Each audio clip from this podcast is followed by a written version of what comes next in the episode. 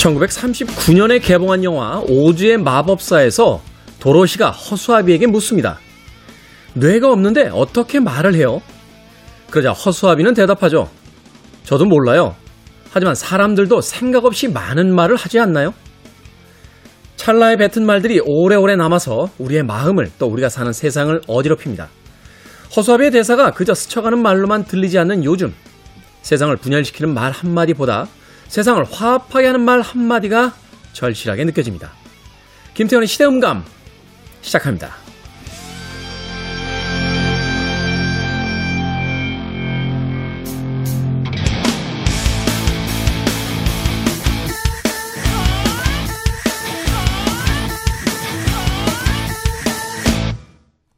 그래도 주말은 온다. 시대를 읽는 음악 감상의 시대음감 김태훈입니다. 자, 라이먼 프랭크바움의 동화 오즈의 마법사를 원작으로 1939년에 만들었던 뮤지컬 영화 있죠? 오즈의 마법사. 이 오즈의 마법사에 나온 대사 오늘 오프닝으로 읽어드렸습니다. 사람들도 가끔은 생각 없이 말하지 않느냐 하는 허수아비의 그 대사가 현재 우리에게 꽤나 뼈아프게 다가오는 대사였는데요.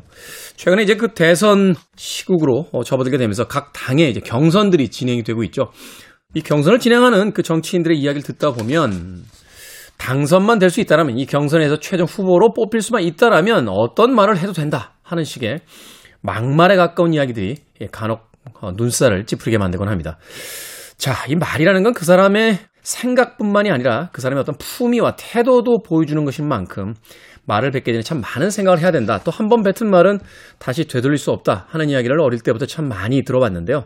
그럼에도 불구하고 가장 높은 자리에 있는 역할을 맡겠다 하는 정치인들의 입에서 쏟아져나오는 그 이야기를 들었을 때 과연 말이란 무엇이고 그 말을 하기 위한, 그 말을 하는 사람은 과연 무엇인가에 대한 또 다른 고민을 할 수밖에 없는 그런 시기인 것 같습니다. 자, 그래서 이번 선거 비호감 선거다, 비호감 경쟁이다 이런 이야기들 많이 하게 되는데요. 국민들을 이끌 그 지도자의 어떤 말의 품위에 대해서 다시 한번 생각해 봤으면 좋겠다 하는 생각 해보게 됩니다. 자, 김태훈의 시대음감, 시대 이슈들 새로운 시선과 음악으로 풀어봅니다. 토요일과 일요일, 일라드에서는 낮 2시 5분, 밤 10시 5분 하루에 두 번 방송되고요. 한민족 방송에서는 낮 1시 10분 방송이 됩니다. 팟캐스트로는 언제 어디서든 함께 하실 수 있습니다. 오즈의 마법사에 대한 이야기 듣다가 이 곡 떠올렸습니다. 콜드플레이, 매직.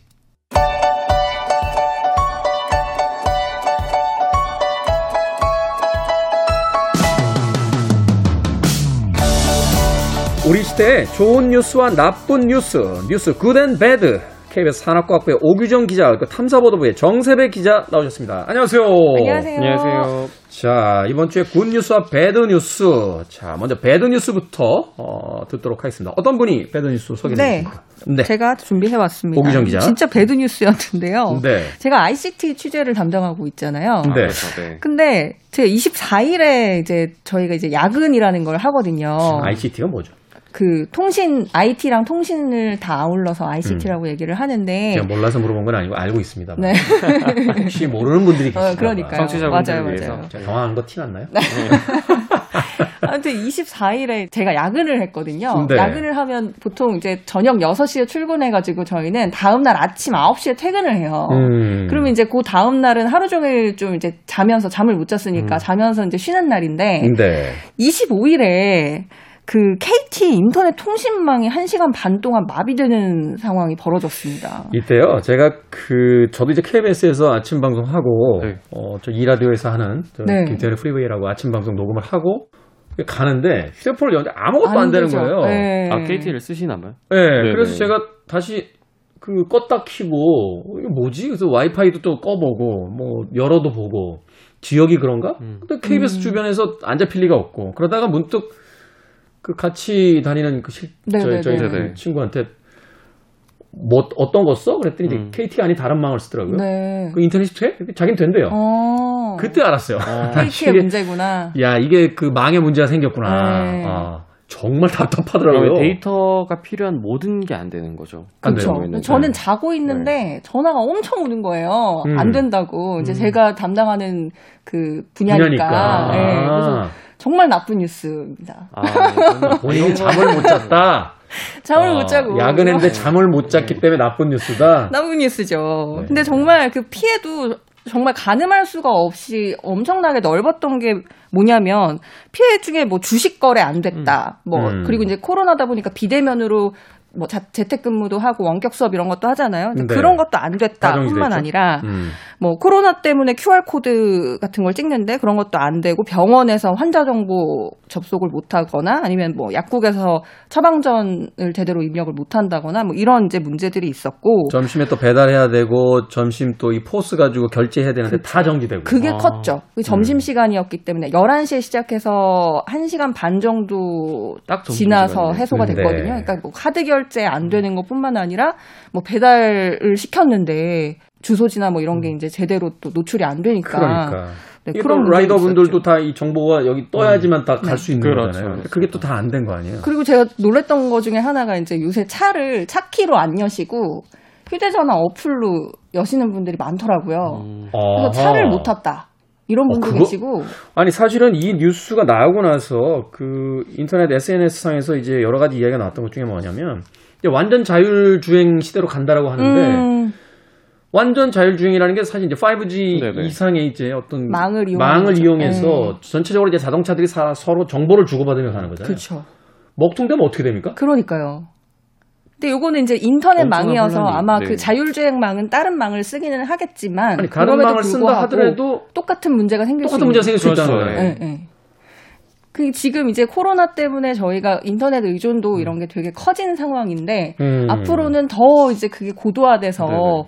더 많이 의존을 하게 되는 그런 미래 사회가 올 텐데 피해가 이거는 그냥 단지 통신망이 마비됐다 수준이 아니라 이건 정말 재난 수준이라고 이제는 생각을 해야 될 것 같아요. 헐리우드 네. 영화에 이미 있었어요. 다이아드 시리즈에 보면은 이 그 망 접속해가지고 그거 다 망가뜨리는 바람에 그렇죠. 이제 전체 혼란에 빠지거나.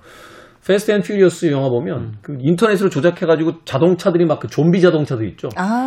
막 그 네. 발진하면서 막 그 그런 일들이 실제로 벌어질 수 있다는 그렇죠. 거예요. 그럴 수도 있는 거죠. 디스토피아를 얘기한다면.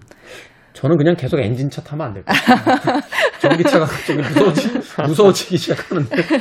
자, 이 원인 좀 알려주세요. 왜 그랬답니까? 이 원인도 사실 문제가 많았어요. 처음에 KT에서 밝힌 바로는 디도스 공격 때문에 이렇게 된 거다. 그러니까 디도스라는 해킹이었다? 그렇죠. 해킹이다 이렇게 얘기를 했는데 디도스 공격이 있다고 얘기하고 나서 얼마 안 돼가지고 뭐 공공기관이나 뭐 이런 해킹을 전담하는 기관들이 있거든요. 여기서 보기에 이거 해킹 아닌 것 같은데라는 얘기가 나오기 시작한 거예요. 그러니까 KT에서 다시 이제 이걸 재조사를 해서 아 이거는 디도스 공격이 아니었다. 이거는 라우팅 오류였다. 라고 얘기를 한 거예요. 라우팅 오류가 뭡니까? 라우팅이라고 하는 거는 이제 일종의 데이터를 보내는 내비게이션 역할을 하는 건데 우리가 이제 인터넷 접속을 할 때 데이터를 주고받고를 하잖아요. 네. 근데 여기에 있는 데이터를 목적지까지 도달하게 하는 다양한 경로가 있는데 이 경로를 이제 설정을 해주는 거예요. 근데 예를 들어서 10분이면 갈 수 있는 거리를 라우팅 오류가 생기면 뭐 아예 목적지를 못 찾는다든지 아니면 1시간 정도 돌아가게 만든다든지 이런 이제 네트워크 설정 오류가 생기는 거거든요. 쉽게 얘기해서 이제 방향타가 망가진 거군요. 그렇죠. 내비게이션이 망가진 거죠. 그래서 이제 내부 문제네요. 그렇죠. KT? 외부 문제가 아니라 내부 문제였다. 그러니까 라우팅 오류가 생기는 원인이 다양할 수 있는데 KT에서는 뭐라고 얘기를 했냐면 우리가 이거를 좀 망 고도화를 하려고 작업을 하던 중에 업데이트하던 중에 네, 뭔가 실수가 발생했다라고 얘기를 하는데 사실 전문가들은 약간 갸웃하죠. 왜냐하면 우리가 도로공사 같은 걸 할 때도 새벽 시간이나 아니면 뭐 사람처럼 잘 안 다니는 그런 시간을 활용해서 하잖아요. 가끔 카드사에서 그 카드 전산망 업그레이드 할 때 새벽 시간에 한다고 문자와요. 은행 같은 것도 그렇죠. 이제 이용자들이 없는 시간 그때 한다라고 오거든요. 그렇죠. 그러니까 이런 이제 망 고도화 사업 같은 경우는 보통은 이용자가 별로 없는 왜냐하면 네트워크에 이런 오류가 생길 수 있기 때문에 이용자가 많지 않은 시간대를 하는데. 11시에 이걸 했다는 게 말이 되느냐라고 얘기하는 전문가들도 있습니다. 피해 보상도 중요합니다만 이게 또 이런 일이 벌어지면 안 되거든요. 네. 거기에 대한 어떤 원인 규정부터 좀 철저하게 좀 할 필요가 있지 않나. 네. 사실 현대사회에서 이 인터넷망이 정지한다는 건 정말 어마어마한 어떤 혼란을 초래할 수 있는 일이기도 하니까 또 어떤 면에서는 또 위험한 상황을 또 만들어낼 수도 있는 거잖아요. 앞서 이야기하신 것처럼 자동차 문이 안 열린다든가 이게 굉장히 당사자들 입장에서 심각한 문제니까 이거 좀 원인 규명을 분명히 해서 보완책을 마련해야만 할 것 같습니다. 자, 이번 주 배드 뉴스. 야근 후에 잠을 못 자게 만들었던 오기정 기자를 괴롭혔던 KT의 통신망 마비에 대한 이야기 들려주셨고요. 이번 주 굿뉴스 정세배 기자님이 전해주시죠. 네, 저희가 보통 범죄 신고는 뭐 112, 뭐 아니면 불이 났을 때는 119, 간첩 신고는 113이었죠 옛날에. 네네, 요런 긴급 신고 전화라고 하는데 원래 기관마다 다 있었죠. 네. 저희가 사실 이걸 일상에서 사실 거의 전할 일이 없잖아요. 정말 간혹가다 있는데. 예전에는 116이었나요? 시간 모를 때 시간 알아보는 전화도 있었어요. 네? 시간을 왜 모르?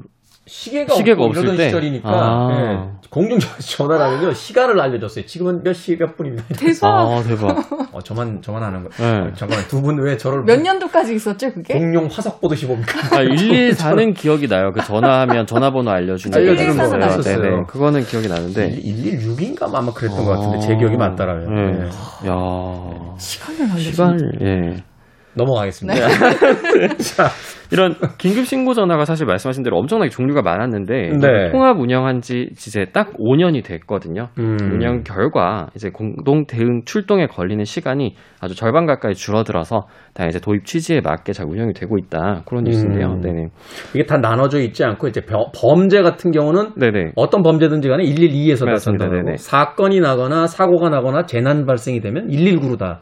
그렇죠. 통합으로 운영을 하는 거죠. 원래는 이제 각 기관마다 번호가 다 따로 있었거든요. 근데 이게 문제가 됐던 게 사실 이게 계기가 된 게 세월호 참사 당시에 신고 과정에서 좀 혼선이 있으면서 문제가 제기됐어요, 사회에. 네.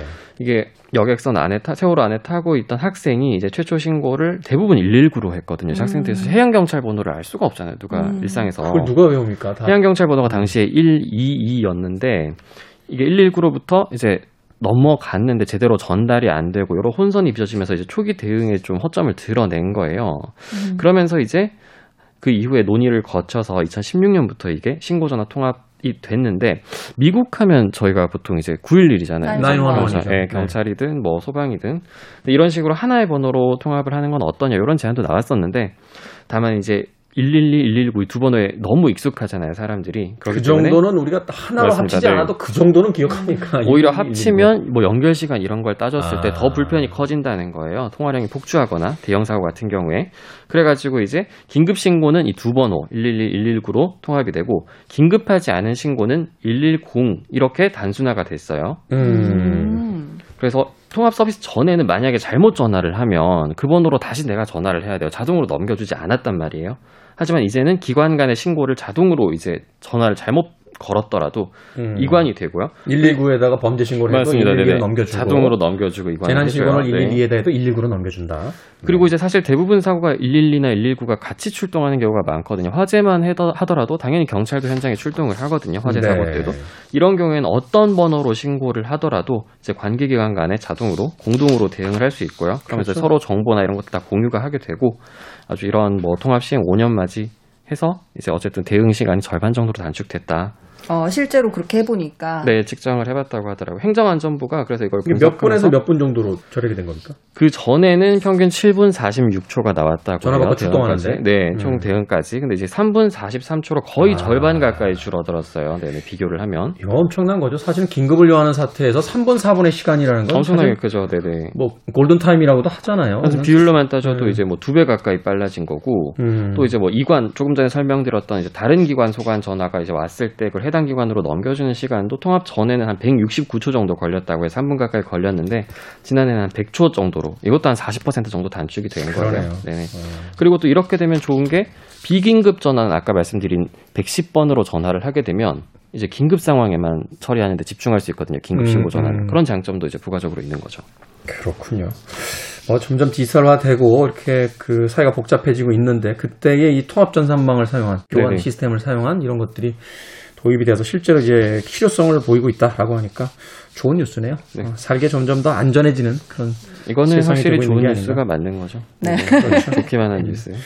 이게 사실은 어떤 사고를 당한 분들에게는 네. 1분이나 2분이라는 시간은 정말 엄청난 시간이거든요. 아, 그럼요. 네. 그 시간을 단축해냈다. 정말 도움이 필요로 한 입장에서는 엄청나게 큰 시간이죠. 네. 박수 쳐줄 만한 그런 뉴스가 아닌가 하는 생각이 듭니다. 지금까지 뉴스 굿앤 배드 정세배 기자, 오기정 기자와 이야기 나눠봤습니다. 고맙습니다. 감사합니다. 감사합니다. 노래 하나 듣죠? 스티비 원더입니다. You are the sunshine of my life.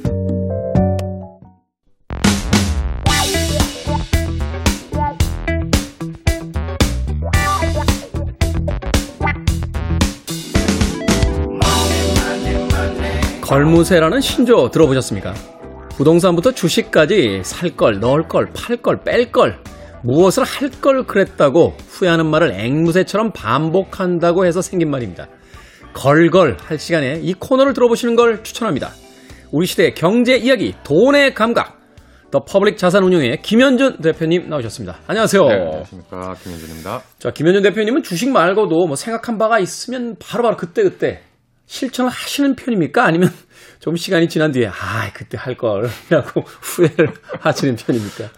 다른 시청자분들도 마찬가지일 것 같은데요. 네. 저는 일반 생활은 제각제각 잘 하는 편이고요. 주식을 껄껄하죠. 주식은 근데 누구라도 껄껄할 수밖에 없을 것 같아요. 이게 100이면 100 맞추는 게임일 수가 없죠. 아무리 그렇죠. 잘해도 한 뭐 60, 70% 확률인 것 같은데. 그것만 해도 엄청난 확률이죠. 네. 그러니까 그래도 어쨌든 나머지는 틀린 거니까 항상 아쉬움이 남고요. 뭐 일상생활에서는 저는 좀 뭐 웬만한 걸 실천하는 편입니다. 사실 그렇죠. 야구라는 경기에 뭐 강타자다라고 하면 3화 10번에 3번만 그렇죠. 안타 치면은 최고 강타자다라고 이야기를 하는데 주식에서 매번 맞출 수가 없는 거니까. 네, 맞아요. 더군다나 이제 그 단기 어떤 그 시장의 변화라는 건 우리가 예측한 대로 되는 게 아니잖아요. 네. 변수들이 워낙 많기 때문에. 맞습니다. 그러다 보면은 역시 그 언제나 지나간 종목에 대해서 그때 그거 살 거라고 후회가 남는다라고 이야기를 해줬습니다. 자, 김현준 대표님과 함께하는 돈의 감각, 오늘 함께 들여다볼 투자 격언은 부자들은 분산 투자를 하지 않는다입니다. 야, 이거 주식 격언 중에 저 같은 사람도 알고 있는 게 하나가 달걀을 한 바구니에 담지 마라 뭐 이런 격언인데 네. 완전히 반대되는 격언이네요. 이게 이 부자분들은 전체 자산에 대해서는 분산을 하시는 것 같아요. 네. 일반 소시민 같은 경우는 뭐 집 한 채 있으면 전 재산이 사실 거기에 다 들어가 있는 경우도 많고요. 부동산이 다 들어가 있죠. 그리고 거의. 집을 사기 위해서 그냥 평생 벌려고 하시는 분들도 있는데 네. 부자분들은 뭐 집, 빌딩, 채권, 주식 뭐 가지가지로 이제 분산을 하시는데요. 네. 주식 안에서는 아무거나 막 사가지고 종목을 여러 개 하지는 않는 것 같아요. 그러니까, 뭐 자신의 재산의 얼마는 부동산, 얼마는 채권, 얼마는 주식에다 이렇게 분산하지만, 네. 주식에 투자한 금액만큼은 종목을 뭐 10종목, 20종목 가져가는 게 아니라, 네. 딱 자기가 그 선택한 종목 몇 개에 집중한다. 네. 어떤 이유 때문에 그럴까요? 그게 이제 전 두 가지 이유를 생각을 해봤어요. 네. 그러니까 저뿐만 아니라 실제로 주식만으로 부자가 되신 분들을 보면 그분들이 종목을 현재 딱 뭐 갖고 계세요? 라고 물어봤을 때 네. 나는 이거 해서 한 10개, 20개 갖고 있는 사람은 거의 못 봤고요. 부자가 된 다음에 한 네. 100억, 200억을 번 다음에 한 10개, 20개는 되는 것 같은데 보통 이제 한 두세 개를 가지고 포트폴리오를 구성한단 말이에요. 두세 개를 가지고? 그러면 이 사람들이 왜 이렇게 할까를 좀 논리를 세워봤는데 두 가지 이유를 찾아봤습니다. 첫 번째는 여러 종목에 투자를 하면 필연적으로 좋은 기업에 투자를 하는 비율이 적어져요. 그러니까 이제 분산 투자를 하면은 아무래도 좋은 기업들에 들어갈 돈이 조금 이제 빠지게 된다. 네. 쉽게 설명을 한번 더 드려보면은 말하자면 우리나라에 한 2-3천여 개의 회사가 상장이 돼 있는데요. 네. 그 중에서 내가 이 투자 매력도를 잘 분석할 수 있다고 가정을 해볼게요. 그래서 1등부터 100등까지 이제 나열을 해봤어요. 네. 그걸 나열할 수 있다면 과연 1등부터 10등까지 투자하는 게 나을까? 아니면 1등부터 100등까지 투자하는 게 나을까? 당연히 첫 번째, 전자가 나을 겁니다. 많이 벌고 더 우량한 기업에다 돈을 더 많이 몰아주는 게 수익률 면에서 유리할 테니까. 그렇죠. 제가 뭐 한 종목, 두 종목에 몰빵해라라고 말씀드리는 건 아닌데 종목의 수가 늘어나면 늘어날수록 말하자면 괜히 내 돈을 10등까지만 투자해도 될 걸 11등부터 12등, 13등, 100등까지 투자를 한다는 거는 네. 결국에 이제 자산의 수익률이 떨어지기 때문이 아닌가 하는 게 이제 첫 번째 이유고요. 그러네요. 두 번째는 종목이 많으면 많을수록 그 하나하나에 대해서 깊이 분석하고 또는 면밀히 추적하고 하는 행위가 물리적으로 불가능해집니다. 그러네요. 이게 종목이 많아지면 이제 관리를 많이 해야 되는데 그렇죠. 시장 변동이라든지 뭐 쉽게 얘기해서 뭐 여러 가지 어떤 변수들이 있을 때 이게 이 종목에 어떤 영향을 미칠지를 하나하나 다 분석을 해야 되니까. 그렇죠. 그래서 이제 이런 얘기가 있어요. 이 한 기업이 주가가 1부터 만약에 100까지 오른다. 주가 상승이 100 정도가 있었을 때 92의 상승은 언제 오냐면 내가 보유하는 기간에 8%에 온다라는 얘기가 있어요. 보유 기간에 8%에 온다. 그러니까 내가 평생 갖고 있어도 안 오르다가 나 팔자마자 많이 오르는 경우 많이 보셨죠? 저만 그런 건 아니군요. 그게 이제 주식의 가격이 어떤 특정 이슈에 의해서 급등 급락을 하는 게 주가 가격의 변수의 대부분이라는 거예요. 네. 근데 그러면 어떻게 해야 되냐면 아까 이제 DJ님께서 아, 저만 그런 게 아니군요 하셨잖아요. 그러면 내가 한 1, 2년 갖고 있다가 하필 오르기 직전에 팔지 않으려면 이게 뭔가 변화가 있고 주가가 움직일 수 있는 이유에 대해서 정확히 알고 있어야 네. 아, 지금 지루하지만 아직은 갖고 있을 때야라는 판단을 제대로 할 거 아닙니까? 그렇죠. 이게 뭐 지금은 단기장에서 하락세로 가고 있지만 그럼에도 불구하고 미래에는 분명 이 산업이 유망하기 때문에 네. 이건 무조건 갖고 있어야 된다. 이런 네. 어떤 판단이 쓰는 거죠. 그러한 판단을 할 때 내가 종목을 한두 개 갖고 있는 사람과 10개 갖고 있는 사람과 100개 갖고 있는 사람은 아마 종목 개수가 늘어날수록 판단을 하기가 더 어려워질 거고요. 그리고 또 종목 수가 늘어나면 상충되는 게 생기지 않습니까? 그러면 결국에는 이게 조금 어려운 말인데 전체 시장 수익률과 비슷해지는 효과밖에 안 나타나요. 평균치가 돼버리니까. 네. 그러니까 골치는 골치대로 아프고 말하자면 요새 유행하는 ETF나 인덱스 펀드 사는 것보다 골치는 아픈데 수익률은 똑같은 거죠. 그러니까 그러네요. 종목을 많이 가져가지 말고 워런 버핏이 그런 얘기 했어요. 이 한 바구니에 다 담아놓고 네. 그거를 잘 지켜봐라. 아, 오를 땐지 내릴 땐지를 잘 지켜봐라. 이 기업이 어떤 이슈에 의해서 변화가 하는 건지에 대해서 뭐 속된 말로 숟가락 개수까지 그 집의 숟가락 개수까지 잘 알 수 있을 만큼 분석을 해야 되고 그러려면은 분산 투자를 과도하게 하는 것은 결국 수익률에 악영향을 미치게 됩니다. 아, 그 이야기는 굉장히 인상적이네요. 종목 수가 많아질수록 평균치에 가까워질 테니까 네. 시장에서 소위 이제 평균적 수익률 이상을 기대하기는 어렵다. 네. 결국은 아주 좋은 종목들을 골라내서 거기에 집중 투자를 하고 면밀히 지켜보는 것. 그리고 앞서 이야기하신 것처럼 8% 기간, 그러니까 100일 가지고 있으면 오르는 기간은 한 8일 정도밖에 안 되니까. 8일 동안에 다 올라버리는 거예요. 다 올라버리고. 그러니까 그 기간이 올 때까지 참을성 있게 믿고 기다리는 것. 그게 이제 투자의 어떤. 그렇죠. 그러려면 이제 공부를 열심히 해야 되니까 종목 수를 줄이라라는 거고. 네. 그렇다 그러면 이렇게 당연한 이론을 가지고 경영학자들은 왜 그렇게 분산 투자를 강조하고 우리 개인 투자자들한테 이런 분산 투자는 당연한 것처럼 그러니까요. 가르쳐 왔느냐 이런 거를 좀 생각을 해보면 여태 그것을 마치 하나의 그 성경 말씀처럼 주식 투자는 그렇죠. 개미들은 소위 그럴 수밖에 없었죠. 네. 왜냐하면 이 말하자면 노벨 경제학상 이런 걸 받으신 분들이 이런 얘기를 자꾸 하니까 이거 너무 당연한 거 아니냐 이렇게 생각을 했던 건데요. 방금 전에 이 DJ님께서 말씀하신 거에 힌트가 들어있어요. 많이 가져가면 가져갈수록 평균에 수렴하더라. 그렇죠. 그런데 이 경영학자들은 말 그대로 학자잖아요. 공부를 하는 사람들이에요. 네. 그러면 어떤 변수에 대해서 알아내려면 나머지를 다 변인 통제라고 그러죠. 변하지 못하게 다 가정을 해서 고정을 시켜놓고 네. A라는 일이 있을 때 B라는 일이 일어날까 아닐까 그거 두 개만 딱 남겨놓으려고 논문에는 그렇게 쓰시잖아요. 연구 샘플을 그렇게 추출하죠. 그렇기 때문에 이 경영학자들이 주식시장을 연구할 때는 어떤 정보도 모두에게 평등하게 흘러가고 모든 투자자들이 똑같이 똑똑하다고 가정을 해놓은 거예요. 변수 없이 모든 것들이 다 말하자면 평등하고 공평한 상태에서 움직인다라고 네. 판단하고 있다. 그렇다면 어떨까? 근데 그렇다면 당연히 평균에 수렴할 것이고 어떤 주식은 잘 되고 어떤 주식은 안 되는 게 아니라 똑같이 움직일 거잖아요. 그러니까 경영학자들이 그러면 여기에서 나머지 변수는 뭐냐? 변동성인 거예요. 변동성. 똑같이 10%씩 수익이 나는데 A라는 자산은 변동을 크게 하고 네. B라는 자산은 변동을 적게 하면 어차피 똑같은 수익률일 거면 변동을 좀 적게 하는 게 마음을 편하게 해주지 않겠어? 라고 생각을 했던 거죠. 그러다 보니까 경영학에서는 이 위험이라는 것을 자산의 변동성으로 생각을 합니다. 위험을 자산의 변동성. 네. 근데 우리가 실제로 주식 투자할 때 위험한 거는 그 주가가 하루하루 왔다 갔다 하는 게 중요한 게 아니라 이거 투자했는데 망할까?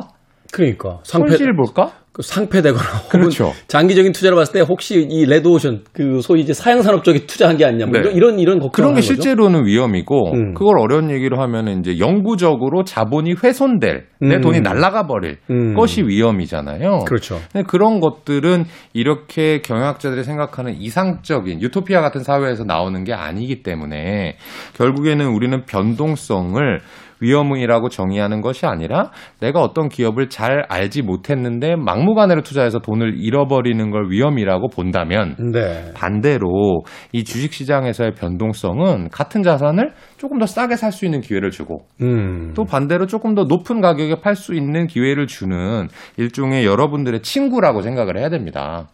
그런 이야기 하시더라고요. 주가가 많이 떨어지고 있다라고 했더니 그걸 전문가들은 바겐세일이라고 한다. 그렇죠. 좋은 주식들이 지금 전체적인 어떤 시장 흐름 때문에 그 저평가돼서 떨어졌을 때 그때 좋은 주식들을 싸게 구입을 해서 조금 인내심을 갖고 기다리면서 이제 미래 가치로서 이제 전환되는 그걸 이제 기다린다. 맞습니다. 그래서 주식시장에는 그런 얘기도 있어요. 이렇게 희한한 자산군, 희한한 돈을 써야 되는 건 하나밖에 없는데 모든 게 박앤세일 할 때 우리는 사고 싶어요. 그렇죠. 내가 새로운 태블릿 PC를 사고 싶은데 같은 물건이면 싸게. 어느 사이트에서 10% 할인한다고 하면 사고 싶잖아요. 그렇죠. 근데 주식은 떨어진다고 하면 공포를 느껴서 안 사고 올라간다고 하면 그 주식을 사고 싶어진단 말이죠. 이상하죠. 그것만 반대로 생각하면 네. 돈을 잃지 않고 또 분산 투자를 너무 과도하게 하지 않아도 되겠구나 하는 생각을 할 수 있으실 겁니다. 기업의 어떤 그 주가가 내려갔을 때 이것이 기업 자체의 어떤 심각한 문제가 있어서 회복 불가능의 어떤 하락인지 아니면 네. 전체적인 그냥 시장 흐름 또 경제의 어떤 사이클에 의해서 지금 떨어지고 있는 건지 그것만 잘 판단해도 네. 조금 이렇게 인내심을 가지고 기다리다가 주가가 좀 많이 떨어졌을 때 산 뒤에 조금 인내심을 가지고 기다리면 그 오를 수 있는 충분한 어떤 그런 기회가 보장이 되는 거군요. 네, 맞습니다. 야, 여태까지 조금 분산하라고 그래서 저는 얼마 투자도 안 해도 다 여기저기다 나눠놨더니 여기 오르면 저기 떨어지고 저기 떨어지고 그러다 떨어질 때면 또 한꺼번에 다 떨어집니다. 음악 한 곡 듣고 와서 계속해서 돈의 감각 더 퍼블릭 자산운용의 김현준 대표님과 이야기 나눠보도록 하겠습니다. 프랭크 시나트라의 음악 준비했습니다. All or Nothing at All 듣습니다. 프랭크 시나트라의 음성으로 들으셨습니다. All or Nothing at All. 김현준 대표와 함께는 우리 시대의 경제 이야기, 돈의 감각. 오늘 가져오신 이야기, 두 번째 이야기 만나보도록 하겠습니다. 어떤 또 이슈를 가지고 또 이야기를 해주시겠습니까? 아마 제 추측이었는데 이 기사를 정리를 해보면서 네. 우리 DJ님께서는 좀 관심이 있거나 아니면 어린 시절에 좀 잘 아시던 분야가 아닐까 하는 추측을 해봤는데요. 이 특철물이라는 단어 들어보셨나요? 특철물? 네. 들어는 봤는데 이게 특별히 뭔지는 잘 모르겠네요. 아마 실제로 그 특촬물을 보시면 네. 아실 수 있을 텐데 이 특촬물이라는 것은 특수 촬영물이라는 말의 약자입니다. 특수 촬영물. 일본에서 네. 온 말인데요. 네. 이게 이 특수 효과를 많이 사용을 해서 만드는 영상인데 주로 좀 협소한 의미로는 일본 스타일의 슈퍼 히어로 또는 괴수 이런 것들이 나오는 장르를 통칭해요. 네. 예를 들면 옛날 기억으로는 뭐 후레쉬맨, 그렇죠. 후레쉬맨. 아니면 뭐 고질라, 울트라맨 네. 이런 것들은 이제 특촬물이라고 하는데요. 이 우리나라의 D사가 특촬물 중에 하나인 이 아머드 사우루스라는 작품을 만들어서요. 아머드 사우루스 공룡 나오는 겁니까? 맞습니다. 아머드 사우루스? 네. 이 넷플릭스와 왓챠에도 스트리밍을 확정했다고 합니다. 지금 이제 말씀해 주셨는데 아머드 사우루스는 이제 당연히 사우루스가 나오니까 공룡이고요. 네. 아머드는 이제 갑옷을 입었다 이런 뜻이잖아요. 갑옷을 입은 사우루스. 네. 네. 그러니까 어떤 내용인가 하면은 21세기의 어느 날 이런 얘기인데 지구 연합군이 멸종된 공룡 복제에 성공을 해서요. 네. 이 공룡이 돌아다니는 지구가 된 거예요. 네. 근데 어느 날 또 무시무시한 외계의 기계 공룡 군단이 지구를 침공합니다. 네. 그래서 이제 지구 연합군에서 그 외계 군단에 맞서 싸울 청소년 공룡 파일럿, 공룡을 조련해서 싸울 수 있는 그런 파일럿을 만들어내고 이제 실제로 외계 군단과 싸우는 그런 이야기인데요. 황당무계하군요. 제가 이제 어, 38살 맞고 이 얘기를 하는 것 자체도 되게 오그라들긴 하네요. 제가 써왔지만. 네. 근데 어쨌든 이거를 예전 기억으로 돌려보면요. 이 TV에서 이런 무슨 우주 영웅이 나오고 지구를 지키고 하는 네. 것들은 이 어린이들이 상당히 좋아할 만한 소재죠. 이거는 뭐 그 불변의 어떤 그 히트 상품이죠. 아이들에게 있어서는. 그러니까 저희는 이제 나이가 어린이가 아니지만 지금의 어린이들도 아마 공룡을 좋아할 거고 그런 것들을 이런 히어로가 나와가지고 외계의 군단을 무찌른다라고 하면은 아마 제가 보진 않았습니다. 아직 시작하지 않아서 보진 않았는데 이 인기가 상당할 것으로 추측이 돼요. 근데 이런 것들이 이제 곧 첫 방영을 앞두고 있는데 이 글로벌 이 OTT에도 공급을 한다라고 하는 거죠. 근데 이게 무슨 주식과 관련이 있냐라고 네. 청취자분들이 생각하실 수가 있는데 이 D사가 하는 일이요. 실제로는 특촬물이라든지 아니면 어린이용 애니메이션 이런 것들을 사실은 이 D사가 우리나라에서 어린이용 애니메이션에서는 그 유명하죠. 유명한 회사잖아요. 네. 아마 웬만한 분들은 아시는 회사일 건데요. 저희 어릴 때도 있었어요. 근데 이 회사가 실제로 그 영상물을 만들어서 방송국에다 공급하는 게 본업이긴 한데 네. 돈을 그렇게 버는 게 아니에요. 그럼 뭘로 봅니까? 돈을 버는 방법은 우리 이제 그 영상들을 막 어릴 때 봤으면요. 그 다음에 꼭 가야 되는 데가 있어요. 문구점, 왕구점에 가면은 그렇죠. 카드도 팔고요. 카드 팔고 장난감도 팔고요. 아하. 그런 것들을 사실은 장난감을 팔아서 이 회사는 돈을 벌어요. 소위 이제 굿즈라고 하는. 그렇죠. 그죠. 요새 말로 하면 이제 굿즈인데 어린이용 장난감을 팔게 되고 이건 제 추측인데 어쨌든 공룡에다가 합체 로봇이다라고 하면은 요거는 흥행의 요소가 상당할 것 같고 흥행을 하기만 하면 우리는 이제 이 회사가 장난감을 상당히 많이 팔 수 있겠다라고 이제 추측할 수 있는 거고요. 말하면 수익이 날 것이다. 그렇죠. 근데 요 이슈는 제가 한 6개월 전부터 말씀 한번 드렸었어요. 네. 타 방송에서도 많이 말씀드렸는데 지금 그래도 주가는 많이 올랐단 말이죠. 근데 네. 왜 이게 주가 오른 다음에 가져오냐 하실 수 있잖아요. 근데 이게 변화가 있었던 게 원래는 국내 방송사에만 공급을 하던 것인데 그럴 계획이었는데 이게 넷플릭스에도 공급이 되고 왓챠에도 공급이 된다라고 하면은 만약 이것이 오징어 게임과도 같이 세계의 어린이들이 공룡과 합체 로봇을 좋아하고 만약에 그게 우리나라 거였다. 만국 공통이니까. 그러면 장난감 판매량이 우리나라에서만 팔리진 않겠죠. 이 저작권 수익료 어마어마하겠네요. 어마어마할 수도 있습니다. 그래서 방금 말씀드린 대로 주가는 지금 국내에서만 방영하면 어린이들이 요만큼 구매하겠지, 부모님들이 선물을 이 정도 사주겠지라고 생각하고 있는 것 같은데. 그러니까 대표님이 판단하기에 지금 오른 주가는 국내 반영에 대한 기대만 지금 반영돼 있지. 그렇습니다. 해외 시장까지는 아직 반영이 안 된 금액이다. 잘 된다면. 네, 물론 이제 했는데 아무도 안 볼 수도 있어요. 근데 이제 글로벌 방영을 했는데 잘 되면 이 회사의 기업 가치가 한 번 더 올라갈 수도 있겠다라는 생각을 해봅니다. 그러니까 결국 이거네요. 이 회사의 주식을 사라라는 게 아니라 이런 방식으로 이제 주식 분석을 해야만 한다. 그렇습니다. 우리가 어떤 그냥 이미 많이 올랐는데라고 생각할 게 아니라 미래에 구현될 가치를 이미 그 주식이 다 끌어안았는지 아니면 아직도 여지가 남아있는지 이거를 이제 한 번쯤 생각해 봐야 될 필요가 있다. 그 기업이 좋으냐 나쁘냐는 당연히 공부해야 되는 거고요. 아무리 좋다 하더라도 그것을 모두가 알고 있으면 네. 안 되는 거고. 그렇죠. 아직 모르는 무언가가 남아있다. 근데 이거는 저도 몰라요. 왜냐하면 아직 글로벌 방영 안 했기 때문에 그렇죠. 될지 안 될지 모르는데 영화의 흥행이 뭐 될지 안 될지를 우리가 판단할 수 없듯이 그렇죠. 본 것이 없기 때문에. 하지만 만약에 된다면 이런 기업들은 그 다음 것을 보고 투자하는 사람들이 들어올 것이다. 그래서 좋은 기업의 가치도 봐야 되지만 주식 투자자들이 어느 정도 생각하고 있는지도 한 걸음 앞서서 나가야지만이 돈을 쉽게 벌 수가 있습니다. 그렇군요. 뭐 뽀로로 같은 이런 그 히트 상품이 전 세계에서 팔려나가면서 엄청난 돈을 벌었는데 사실 이런 그 캐릭터는 흥행이 될지 안 될지가 사실 판단하기가 쉽지가 않은데 어렵죠. 로봇과 공룡이라고 하면 어느 정도 이제 만국 공통적인 그런 어떤 글로벌한 어떤 소재이기도 하고 맞습니다. 또한 그런 면에서 봤을 때는 어떤 위험 부담은 조금 덜한 네, 그런 여러 가지 어떤 변수들이 있기 때문에 그런 것들을 한 번쯤 생각해 볼 필요가 있다. 그리고 이 그 주식을 권유하는 것이 아니라 바로 주식을 분석할 때 이런 방식으로 해야 된다 네. 하는 걸 하나의 지금 예를 들어서 설명을 해준 것 같습니다.